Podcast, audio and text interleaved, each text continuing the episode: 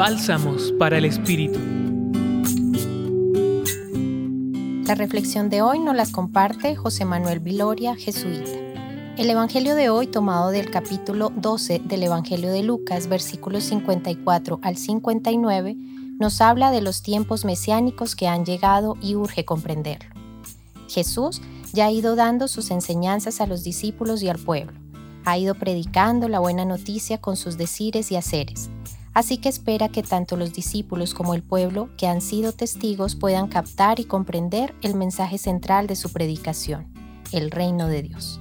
Jesús, sin embargo, le reclama que no son capaces de interpretar el aspecto de la tierra y el cielo, pero no el momento presente. Por esa razón les llama hipócritas. Pero nosotros también podemos resultar hipócritas. Pasa que muchas veces andamos distraídos y no captamos el momento actual, lo esencial y la manera en cómo Dios va obrando. Al contrario, tenemos nuestra mirada dispersa fijándonos en lo externo, en lo superficial de este mundo, de la vida misma.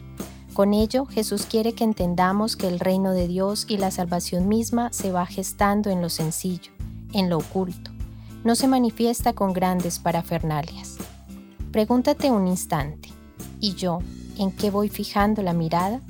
¿Estoy disperso o distraído en mi vida? Así como para no captar la manera en que Dios se va manifestando en el mundo, pide al Señor la gracia de mirar con su mirada, una mirada misericordiosa y esperanzadora.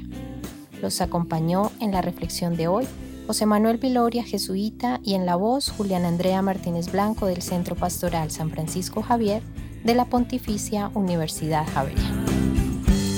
Escucha los bálsamos cada día entrando a la página web del Centro Pastoral y a javerianaestereo.com.